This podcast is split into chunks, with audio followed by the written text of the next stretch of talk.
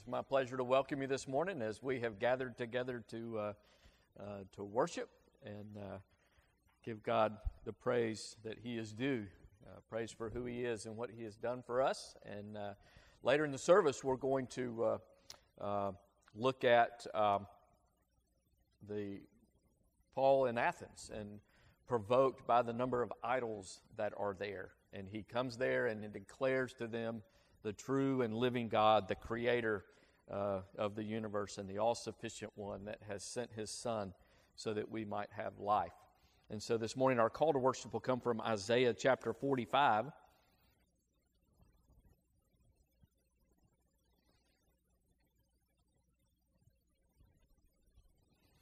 Isaiah chapter 45, beginning in the 18th verse.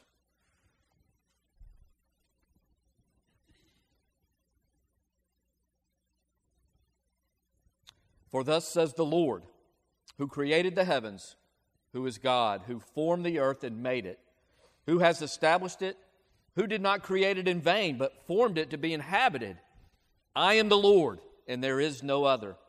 I have not spoken in secret in a dark place of the earth. I did not say to the seed of Jacob, Seek me in vain. I, the Lord, speak righteousness. I declare things that are right. Assemble yourselves and come. Draw near together. You who have escaped from the nations, they have no knowledge, who carry the wood of their carved image and pray to a God that cannot save. Tell and bring forth your case. Yes, let them take counsel together. Who has declared this from ancient time? Who has told it from that time? Have not I, the Lord? And there is no other God beside me, a just God and a Savior there is none beside me. Look to me and be saved, all you ends of the earth, for I am God and there is no other.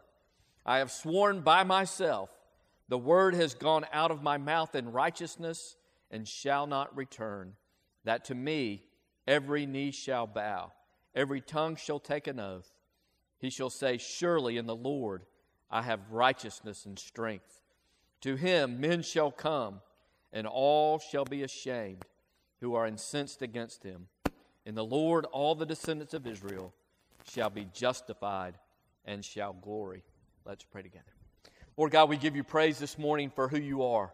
Uh, we give you praise because you are the one true and living God. You are the creator and stain, sustainer of the universe. Lord, you have created in beauty, you have created in, in, in, to display your glory. And Lord, we recognize that in every created thing, some aspect of your glory is made manifest to us and is displayed through that which you have made, Lord, and we give you praise. And we know that even though creation declares your glory, uh, it is incapable of, of declaring all that there is to be about you, and that uh, you have also spoken to us perfectly through your word and made yourself known to us more profoundly through the scriptures that you have spoken to us in righteousness. And so, Lord, we thank you for who you are, and we thank you that you have spoken to us.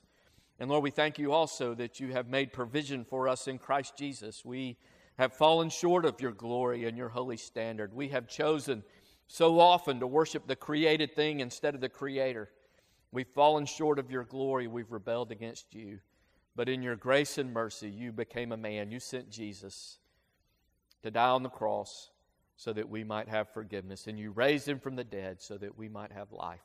And Lord, we thank you and we give you praise for who you are and what you've done.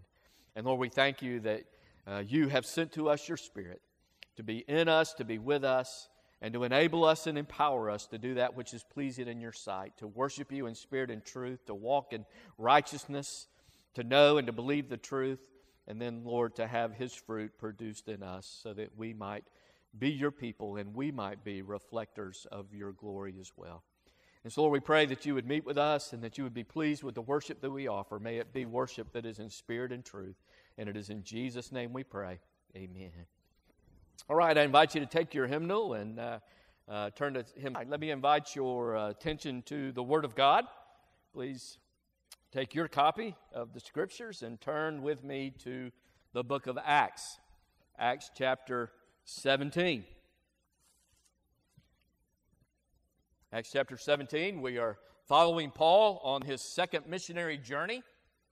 He has been beaten with rods and thrown into prison in Philippi, and then uh, a earthquake caused the doors to open and the chains to fall off, and he was run out of Philippi and went to Thessalonica, where he started a riot and got run out of town. And then he went to Berea, where he found fair minded people eager to hear and apply the scriptures. But the people who'd run him out of Thessalonica chased him to Berea and ran him out of there. And now he goes to Athens. And so we pick up uh, the journeys of Paul as we turn our attention to his ministry in Athens. And Acts chapter 17, I'll begin reading in the 14th verse. Acts chapter 17, verse 14. Uh, and this, we believe, is the perfect, God breathed uh, words, words directly from our Creator and our Redeemer. This is the Word of God. Acts chapter 17, verse 14. Then immediately the brethren sent Paul away to the sea. But both Silas and Timothy remained there. So those who conducted Paul brought him to Athens. And receiving a command for Silas and Timothy to come to him with all speed, they departed. Now, when Paul waited for them at Athens, his spirit was provoked within him when he saw that the city was given over to idols. Therefore, he reasoned in the synagogue with the Jews and the Gentile worshippers, and in the marketplace daily with those who happened to be there. Then certain Epicurean and Stoic philosophers encountered him, and some said, What does this babbler want to say? Others said, He seems to be a proclaimer of foreign gods because he preached to them Jesus and the resurrection. And they took him and brought him to the Areopagus, saying, May we know what this new doctrine is of which you speak. For you are bringing some strange things to our ears. Therefore, we want to know what these things mean. For all the Athenians and the foreigners who were there spent their time in nothing else but either to tell or to hear some new thing. Then Paul stood in the midst of the Areopagus and said, Men of Athens, I perceive that in all things you are very religious, for I was passing through and considering the objects of your worship. I even found an altar with this inscription to the unknown God. Therefore, the one whom you worship without knowing, him I proclaim to you. Let's pray together. Lord God, we're thankful for this opportunity to gather together around your word. And Lord, we're just thankful for who you are and your grace toward us in Christ Jesus. And Lord, we are thankful that you have called us together as a body of Christ, your people in this place at this time. And God, we're thankful for the truth that unites us and the spirit that makes us one as you bring us together uh, in a common faith of salvation by grace through faith in Christ, based on the scriptures for your glory. And Lord, we just pray for each one. We pray for Timothy today as he travels across the country to begin his military service. We pray for Rachel as she is not well. We pray for the Dindys who aren't with us today. Lord, we pray your grace for them. And Lord, we just pray for our community. We pray that you would help us to have a burden for those that live around us that are lost, that do not know the good news of Jesus, or maybe have some religion about God but not a relationship with Him. Lord, we pray that we would be provoked by their lostness and that we would be encouraged and motivated to declare to them the truth of who you are and what you have done to us in Christ Jesus, done for us in Christ Jesus. And Lord, we pray now that as we open up your scripture, as we open the word, that you would speak to us. Lord, that your spirit would help us to understand, that your spirit would help us to believe, and that your, help, your Spirit would help us to be provoked by lostness. And Lord, that we would be motivated to speak truth and love to all who will hear. And it is in Jesus' name we pray. Amen. Well, as I said, we have been following Paul on this second missionary journey. Uh, run out of Philippi, run out of Thessalonica, run out of Berea, and now he finds himself in Athens. And it appears from the text that his intent was not really to preach in Athens. He didn't really have the intention to do as he did and go to the synagogue and declare uh, the things of God. it, it, looks from the text that he gets to Athens and he's simply waiting for uh, Silas and Timothy to arrive. When he got to Berea, he found some fair minded Jews who eagerly received the word from him as he taught, uh, reasoned with them from the Old Testament, as he uh, explained the passages in the Old Testament that pointed to the Messiah, that the Messiah must suffer and rise again on the third day. And as he demonstrated from the Old Testament that Jesus was, in fact, that Christ, and that all the prophecies, all the things that the Old Testament said about the Messiah uh, were fulfilled in Jesus because Jesus was the Christ, Jesus was the Messiah. And that's the message that he preached as he went from town to town. But when he gets to Athens, it seems like he is simply waiting. He has left Silas and Timothy in Berea, I guess, to make sure that that church, uh, those people, those fair minded Bereans that studied the scripture and believed the word uh, that he had delivered to them. Uh, in chapter 17, verse 12, we see that many of the Jews believed, not a few of the Greeks, and prominent women as well as men believed. And so a church was established there in Berea. And then the, the enemies from Thessalonica arrived and ran Paul out. Well, Paul was the lightning rod. He was the one that was causing the riots. And so Timothy and Silas stayed behind, I guess, to make sure that church got a good start and got established. And so Paul went to Athens where he could kind of blend in with the crowds and the tourists. And he was going to wait there for Timothy and Silas to join him. Timothy and Silas remained in Berea. Paul went to Athens with a command for Silas and Timothy to come to him with all speed in verse 15. And then, but then, in verse 16, we see that while Paul waited for them in Athens, his spirit was provoked within him. And so Paul was provoked by the lostness that he saw in Athens. He was provoked by the lostness, and because of that, because his spirit was agitated and irritated and even became angry because the city was filled with idols, that provocation of their lostness motivated him to go to the synagogue and to begin to preach. Because of that provocation, we read in verse 17, therefore, and that therefore points to the provocation of his spirit when he saw that the spirit was given over to, the city was given over to idols. Therefore, he reasoned in the synagogues with the Jews and the Gentile worshippers and in the marketplace with those who happened to be there. And so he arrived in Athens with the, the purpose of, uh, of waiting for the team to be together. He was now alone. He'd been traveling with Luke, and Luke had stayed in Thessalonica, and then he had traveled with Timothy and Silas. They had stayed in Berea, and now he was in Athens all by himself. And his intention appears to be to wait until Silas and Timothy join him, but because he was provoked by their, light, their lostness, he was motivated to go to the synagogue and reason with the Jews and the God fearing Greeks that had met there, as was his custom.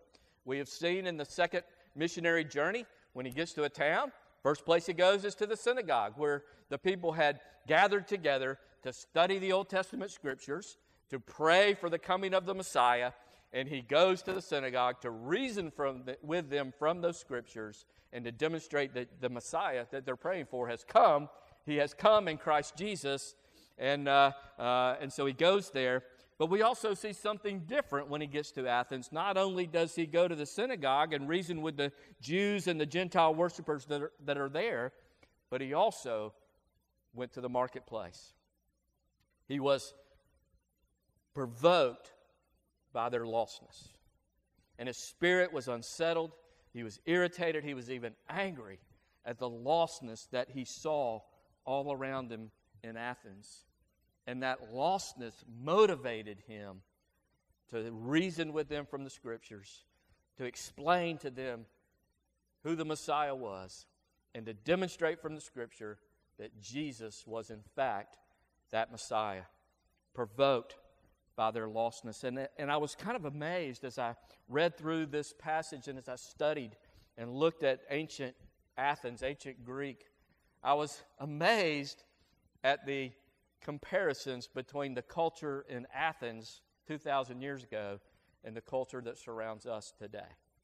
Many of the same things that, were, that Paul encountered in, in A- Athens, many of the, the indications of lostness that he saw all around him are present around us today. And we need to be provoked by that lostness. We need to be, uh, our, our spirit needs to be uneasy because there are so many people lost around us. There are so many people that are dying and going to hell. There are so many people that are worshiping other things. And people that are even deceived because they're very religious.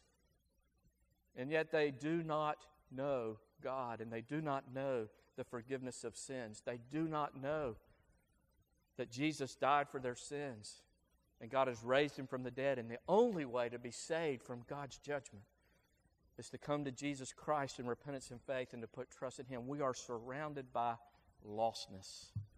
And I believe this text calls us to be provoked by that. And that provocation should motivate us to do what Paul did to speak, to reason, to explain the scriptures, and to demonstrate that Jesus is the way, the truth, and the life, and no one comes to the Father but through him. And so let's look at, uh, uh, at the culture that he encountered and see how it compares to the culture that surrounds us. We see uh, Paul was provoked in his spirit when he saw that the city was given over to idols. Athens was filled with idols. And Athens was a culture, a community that was very much in decline. You know, as we're studying through Daniel, we've been looking at the kingdoms that uh, Nebuchadnezzar and, uh, and Daniel had visions of the, the kingdoms that would come. And we've talked about the fact that uh, Israel was taken captive by the Babylonians, who were defeated by the Medes and the Persians, who were defeated by the Greeks under Alexander the Great. And so Athens had been the capital city of a massive empire ruled by Alexander the Great that had come to rule much of the world and to Hellenize much of the world, to make the world Greek and to make Greek the, the common language. And so Athens had been an important city, the city, the, the center of an empire.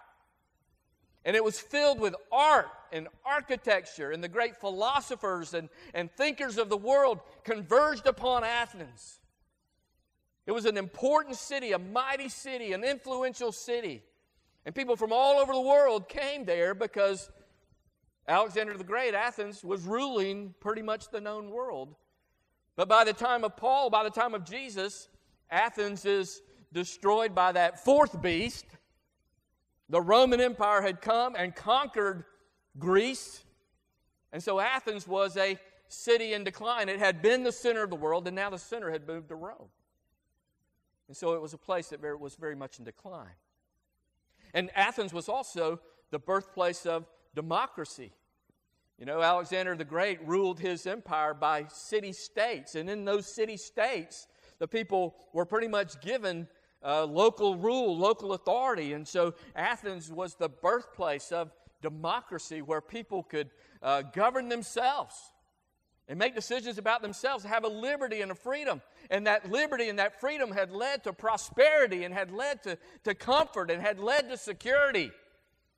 And they'd gotten used to the self rule, self government. And by setting people free, they, they saw that that was a, a way to prosperity and beautiful art and great architecture. A magnificent city had been built, but now they were under the authority of the emperor. And a lot of that self rule and autonomy and independence had been taken away from them, and now they were submitted to Caesar, the emperor. And so, a lot of the ideas and the culture and the structure and the institutions that had brought them prosperity were now gone. And so, they were looking for things to provide them a sense of safety and security and comfort and prosperity. And, and all of those things that they had anchored to were now gone from them. And so, they were looking for security, and safety. And much of the art depicted the activities of their pagan gods. Most of the architecture was to make temples to those pagan gods. One uh, historian said it was easier to find a god in Athens than it was to find a person. the place was filled with statues filled with images, filled with gods. Everybody had their own personal gods, and plus there was the, uh, uh, maybe in school you studied the Greek mythology and all of the gods. They had a God that governed every aspect of their life. Uh, you know, a God over the sun, a God over the rain, a God over the moon, a God over uh, their crops, a God over uh, the insects, a God over the frost. They, they had these multitude of gods that controlled every single aspect of life. And uh, they had created their gods in their own image, and so their gods were sometimes uh, uh, subject to temper tantrums. They were fickle. You didn't really know what they needed or what they believed or what they would accept. And so you were always fearful of running foul of the God and Him taking out His anger on you and wiping you out. And maybe they thought that their lack of security, their lack of comfort, their lack of peace was because they had offended the gods. They had offended one of their gods, and uh, maybe the God that they offended was one that they didn't even know about.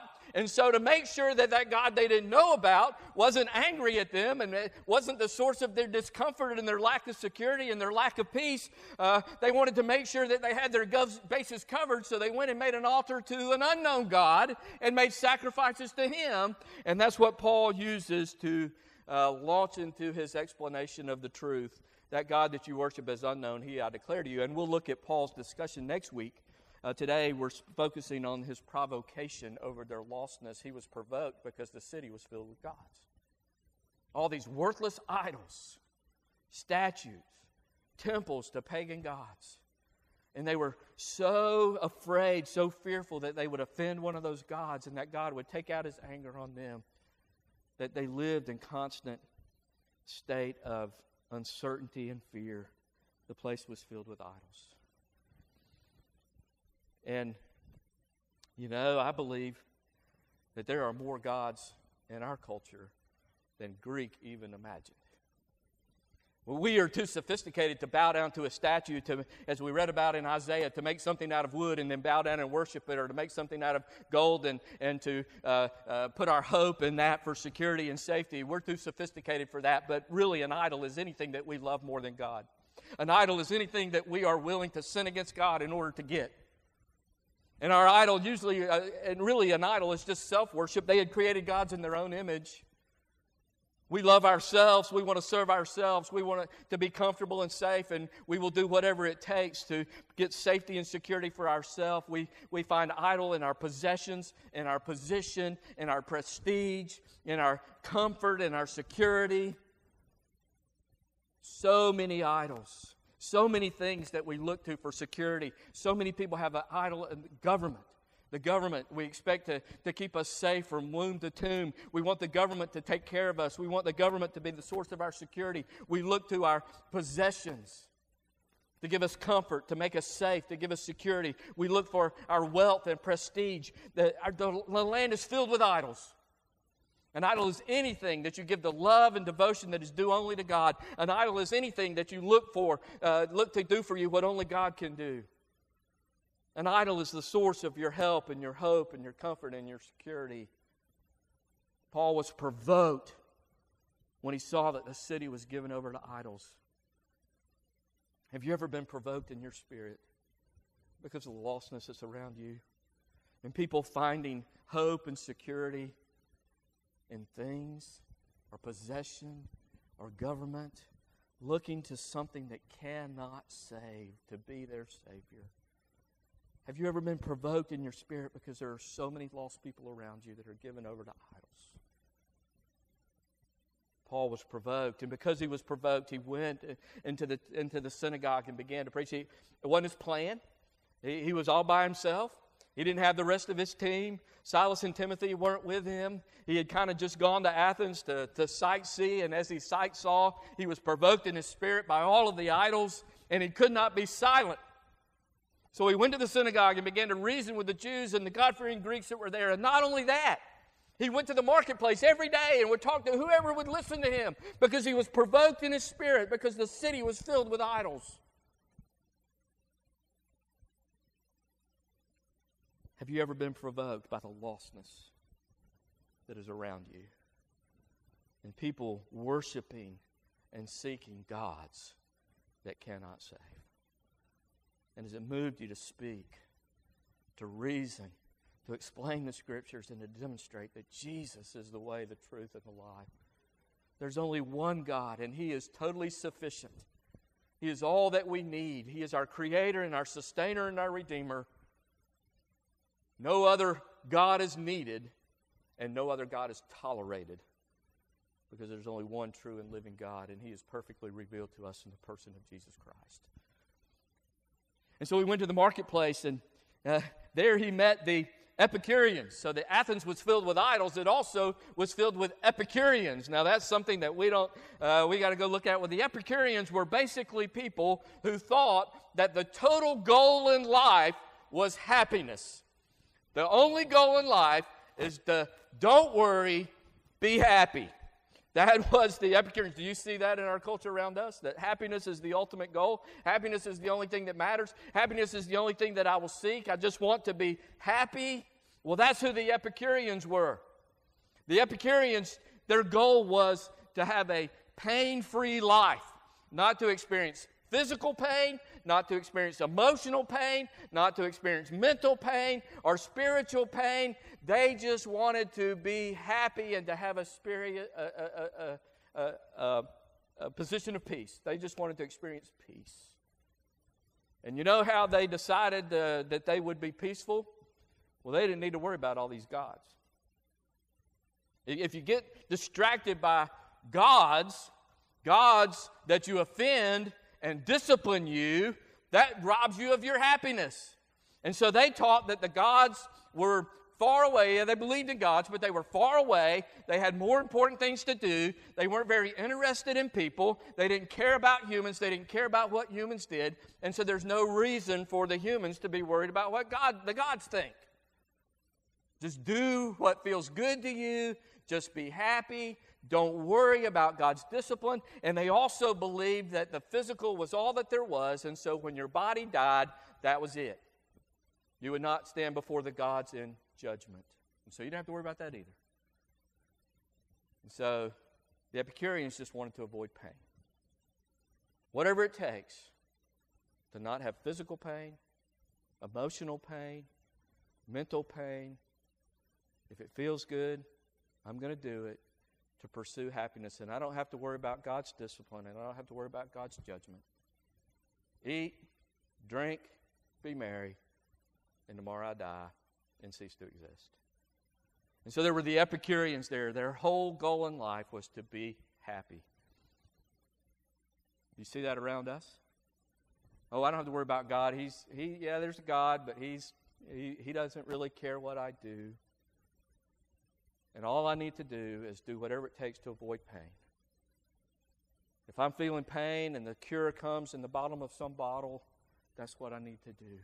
If I have emotional pain because there's some uh, uh, social construct, some rule that's been placed on me that goes against what I want to do, I don't have to worry about that rule because there is no law, there is no God, there is no lawgiver. I can do what I want to do, I can do what feels good to me. The goal is to be happy, and it doesn't matter what I have to do to achieve happiness. That's what I'm going to do. Those are the Epicureans. And those people were in Greece. And Paul talks to the Epicureans, and he was provoked by their lostness. And yes, certainly, uh, uh, you know, God speaks to us about joy and he speaks to us about happiness, but the way to happiness is not to ignore the lawgiver. The way to happiness is to look at the law, see how I fall short of the law, and recognize that God has provided forgiveness to me in Christ Jesus. Far from being detached, God entered the world. God became a man and came into the world to pay the penalty for us lawbreakers so that we might be forgiven and we might have everlasting life. And when we, the true way to happiness is to turn from our sin and put our trust in Jesus Christ to be born again to new life, everlasting life. But even with that happiness comes suffering. God Himself came and suffered and learned obedience through the things that He suffered, and He calls us to take up our cross and follow Him. And so Paul enc- encountered the Epicureans, those who only wanted to be happy. That was their whole goal in life. So it was filled with idols Athens had Epicureans, and not only did Athens have Epicureans, but Athens had Stoics. Uh, verse 18 then certain Epicurean and Stoic philosophers encountered him. Now, the Stoics believed that everything came from logic and reason and being rational. The Stoics tried to divorce emotion or passions from all of their decision making. They were the rationalists, the, the, the logic and reason. And so every decision that you have to make, you have to totally discount emotion, how you feel about it, and just look at the logic and the reason and come to all of your decisions through rational reasoning, reasoning and logical thought.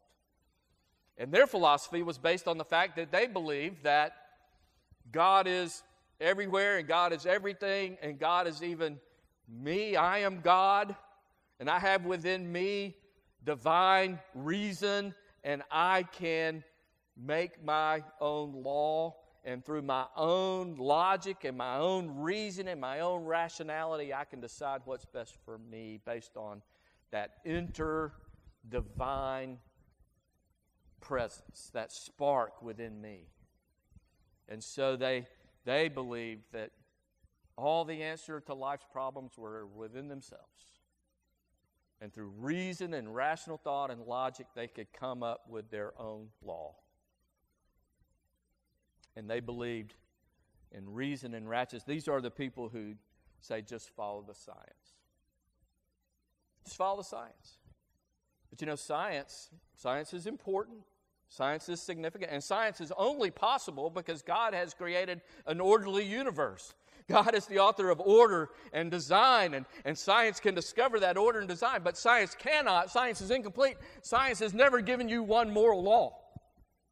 Science cannot tell you what is right and wrong, what is good and what is evil, and what is true and what is false. Science can tell you about creation, but it cannot give you moral law. And so the Stoics are the ones that say just follow the science, just go with reason and logic and rational thought. Because after all, I am God, and I can discover truth for myself. And truth is what makes sense to me. And it may not be true for you, but it's true for me. And those are the Stoics. All reason and logic and rationalism. Boy, do we see that around us today. Just follow the science. And it's actually those who say follow the science that discount the science, the natural law that God has put into creation. That men are men and women are women and they're different. They're not interchangeable and that God's design is for the family and different roles within the family. Men and women have different roles and are essential to the, to the, to the building of society. Truth is not discovered from within, truth is revealed to us from God in His truth. And so Paul was provoked by the lostness around him. It was filled with idols. It was filled with people who their only goal was to be happy, and it was filled with people who just used reason and logic and rational thought to determine truth. And Paul saw that lostness and he was provoked in his spirit, and he could not be silent. He confronted their lostness with the truth, with the good news of Jesus Christ and he went to the synagogue and reasoned with the people there, and he went into the marketplace and talked to anybody who would listen the Epicureans and the Stoics. And he told them the truth. And he spoke to them even though they were not very complimentary of his speaking. Verse 18 certain Epicurean and Stoic philosophers encountered him and said, What does this babbler want to say? Others said he seems to be a proclaimer of foreign gods because he's preached to them Jesus and the resurrection. And so they called him a babbler. Now, this is an interesting word. That word babbler means one who picks up seeds. And so it's like a, like, like a crow flying around and picking up seeds from different pastures, different fields, going around and picking up different seeds. And it came to be used for people who would hang around the marketplace and would just pick up scraps. The beggars, the people who didn't have uh, uh, didn't have work to do, they would sit in the marketplace and hope to be able to gather scraps that had been dropped by people, or even people would toss them some scraps.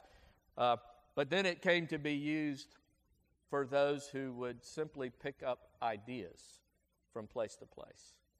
Ideas, teaching. And so they accused Paul of being a babbler, of going from place to place and just picking up truth and picking up uh, ideas and picking up teachings and picking up doctrines from all these places. It wasn't really a coherent doctrine, it was just a bunch of things that he had gathered from place to place, thoughts and ideas that he had gathered from, uh, uh, from, from different places. And, and it, it wasn't logical, it wasn't rational, it didn't make sense, and it didn't make you happy. And so it was to be rejected. They called him a babbler just picking up thoughts from place to place, and, uh, and that's what he was accused of. And he was also accused of himself being a polytheist, declaring to them other gods, preaching to them Jesus, God, God the Son, the Son of God. And they also believed that when he was preaching of the resurrection, the word anastasia, they believed that he was preaching two different gods, Jesus and resurrection, Jesus and anastasia. And so they accused him of being a polytheist just like they were. He's declaring to us foreign gods, different gods. And they took him and brought him to the Areopagus, saying, We know that this new doctrine is for which you speak. For you are bringing some strange things to our ear. Therefore, we want to know what these things mean. And then the fourth characteristic of lostness that we see in Athens is they were always looking for something new. The place was filled with idols, and they had all of these gods that they hoped if they could figure out what the gods wanted, what the gods demanded of them, and if they could satisfy the gods, make the right sacrifice, do the right things, the gods would be happy with them and bring them blessing. But since they were uh, in despair and distress as their uh, culture crumbled around them, they must have left some God out, so they built an altar to an unknown God. There were other people who wanted to reject the gods altogether and just be happy. Don't worry about trying to make the gods happy, you just make you happy. And then there were other people that said, oh, the answer's in science and logic and reason. We don't need to worry about God. We don't need to worry about a lawgiver. The law, the truth was in me. And they were always looking for something new. And they would gather at the place called the Areopagus to talk about these new ideas. All the Athenians and the foreigners who were there spent their time in nothing else but either to tell or to hear some new thing. Some new thing. And so the Areopagus, two words, means hill of war. Uh, you know, the highest place in Athens. And so uh, if you know about military tactics, high, high ground is key terrain. And if you want to be successful in uh, in a battle, it's good to have the, the highest ground. And so this was the, the god of uh, the, the hill of war. And the Romans called it, and you may be more familiar with this term, Mars Hill, which would be the Roman uh, translation of Areopagus. Mars Hill, the hill of the war god Mars. And so they would come together, and it was a hill, and they had uh, stone stools that people would just sit there and they would talk about the latest ideas. They're always looking for something new. new ideas, new truth, rejecting the old paths. The old had it worked out for them, so they were always looking for something new. Does that describe our culture? Always looking for the new, the, the new fad? Even the obscure, uh, you know, parts of, of Scripture take a verse out of context and build a whole theology, a whole doctrine around it. Well, my philosophy is after 2,000 years of people studying the Bible, if I see something new there, it's probably not there because there are a lot of smarter people than me that have been studying the Bible for 2,000 years. And if it's new, uh, it's probably not true. And if it's true, it's probably not new. We need to get back to the old paths. 500 years ago, Martin Luther tried to bring the church back to the Scripture salvation by grace alone, through faith alone, in Jesus Christ alone based on the scriptures alone for the glory of God alone. Those old paths. But people are always looking for some new thing, some new religious fad, some new teaching, some new doctrine. And it's not that the doctrine of God has been tried and found to be lacking, it's that the doctrine of God has not been tried. We've tried all these other things, all these new things. And so they were always looking for something new, and Paul was provoked by their lostness. The place was filled with idols. There were people there who just wanted to be happy. There were people there who just wanted reason and logic. And there were people just looking for the newest thing. And, and you know, they weren't really interested in finding the truth they were more interested in the pursuit of truth and just talking about new things, not really trying to be taught, not really trying to learn, but just talk about the new ideas and the new things and to talk about them. And so when Paul came to Athens, he was provoked by their lostness, angry, irritated, unsettled, and he could not be silent. That was not his plan. He was by himself. He, he had come just to wait for Silas and Timothy to come and join him. But because he was so provoked in his spirit, he could not be silent. And when he began to speak, they called him a babbler. They called him a polytheist, declaring foreign gods, speaking things that are strange to us. But because they always want to hear the new ideas, they brought him and they listened to what he had to say. And Paul took advantage of it. He took advantage of that opportunity to speak, even though their motives weren't pure. They didn't really want to know the truth. They just wanted to hear the new ideas and maybe ridicule him and uh, shoot it down so they could conserve their old ideas. Conserve the devotion to the Greek gods. But they brought Paul, and Paul took advantage of the opportunity and he stood in the midst of the Areopagus and said, Men of Athens, I perceive that in all things you're very religious. Whereas I was passing through and considering the objects of your worship, I even found an altar with an inscription to the unknown God. Therefore, the one whom you worship without knowing, him I proclaim to you. And next week we'll break out Paul's message on Mars Hill at the Areopagus on the Hill of War. But today we focus on the question have you ever been provoked by the lostness around you? Seeing people who worship other things, who are looking to other things to provide what only God can provide comfort, safety, security.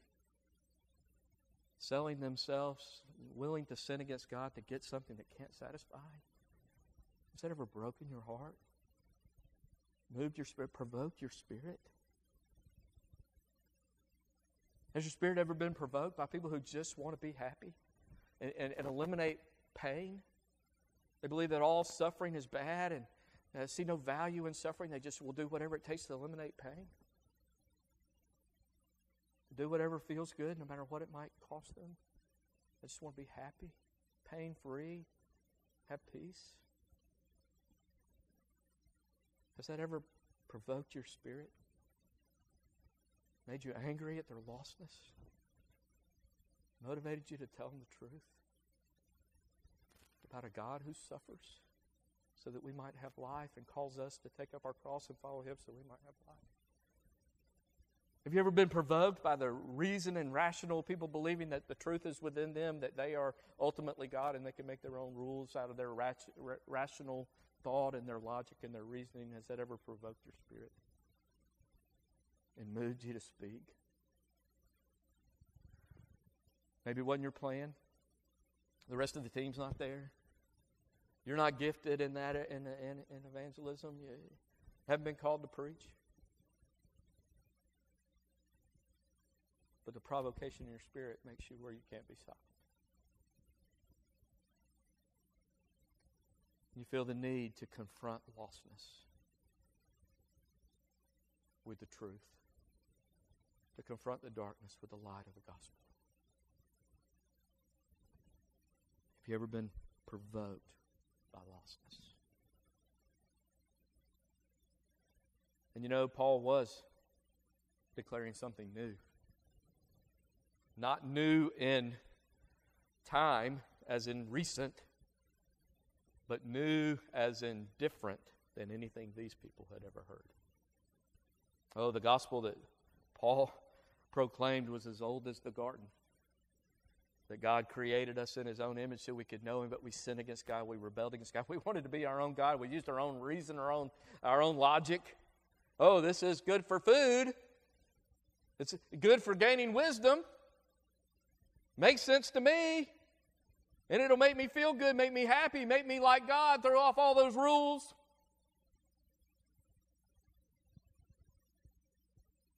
Made an idol of self. I just want to be happy. I use my reason, makes sense to me. And I rebel against God because I want to be wise. But even then, God promised one that would come and crush the head of the serpent. Promised a Savior. So it's new and kind, even though it's as old as creation or before the foundation of the earth. But it's also new and kind in that all of these Greek gods, all the Greeks and all every single world religion, with the exception of Christianity, is about man trying to reach up to God. Man trying to figure out how to get to God. He looks at creation, he knows there's a God. He knows there's something that made all this. It's here, so something had to make it. It, it, it has order and design, it's predictable. He knows there's a God, and the law of God is written on his heart. He knows there's a God, and so he and he knows he falls short, and so he's trying to figure out how to reach up to God through sacrifice, or through this temple, or through uh, some religious activity, or self punishment. Trying to figure out how to get up to God. That's what they were doing. How can I reach up to God? How can I know this unknown God and make him happy so he'll bless me? But the God that Paul declares is a God that knew we could never reach up to him. A God that knew that we are helpless and hopeless, dead in trespasses and sin, and, and can do nothing right in his sight. There is no way we can reach up to him. And the Christian God knew we could not reach up to him, so what did he do? He came to us. Far from being like the Epicurean God way over there not caring, no, he cared and he came. He came in the person of Jesus of Nazareth, he came in the person of Jesus Christ.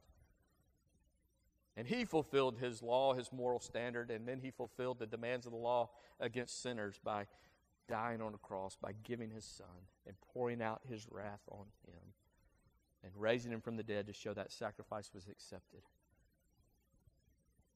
These Athenians were trying to figure out how to reach up to God, and Paul declared to them a God who came to us in the person of Jesus Christ and suffered and died so that we might have life and so that we might know him. And so Paul was provoked by their lostness said he was filled with idols, filled with people who just wanted to be happy, people who just followed the science. And Paul declared to them, the God, all sufficient. There need be no other, and he will tolerate no other. And a God who came to us in the person of Jesus Christ and fulfilled all his righteous requirements so that sinners might be forgiven and that he might bring them to himself by grace alone, through faith alone, in Christ alone, based on the scriptures alone, for the glory of God alone. Let's pray together. Lord God, we thank you for your word. And God, we pray that you would help us to be provoked by lostness. That our spirits would be unsettled. When we see the lostness around us, we, people, we, we see people putting faith and confidence and trust in something, some things and things and gods that cannot save. Lord, may that break us.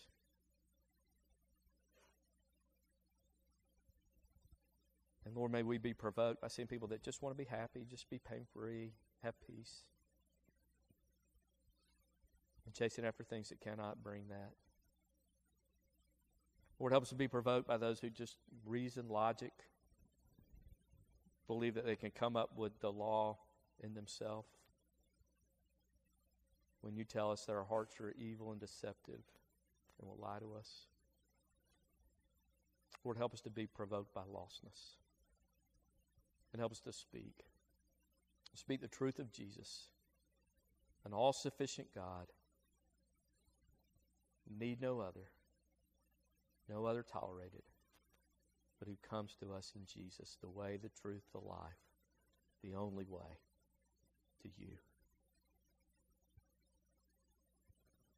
Lord, may we be provoked by lostness and call sinners to repent and believe. It is in Jesus' name we pray. Amen. You know, I'm going to close with a quote from Charles Spurgeon. Talked about uh, Luther, who lived in the 1500s, 20. Hymn 420, Come ye sinners, poor and needy. Come ye sinners, poor and needy, weak and wounded, sick and sore. Jesus ready stands to save you, full of pity, love, and power. I will arise and go to Jesus. He will embrace me in his arms, in the arms of my dear Savior. Oh, there are ten thousand charms. Come, ye thirsty, come and welcome. God's free bounty glorify. True belief and true repentance every grace that brings you nigh. I will arise and go to Jesus. He will embrace me in his arms, in the arms of my dear Savior. Oh, there are ten thousand charms. Come, ye weary, heavy laden, lost and ruined by the fall. If you tarry till you're better, you will never come at all.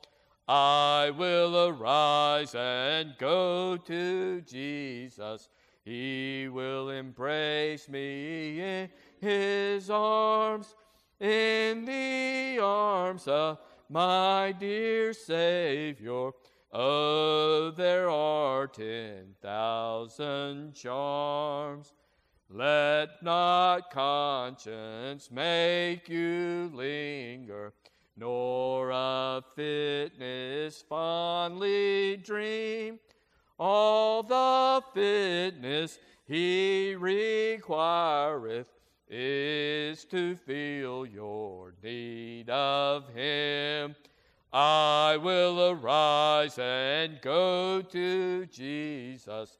He will embrace me in his arms, in the arms of my dear Savior.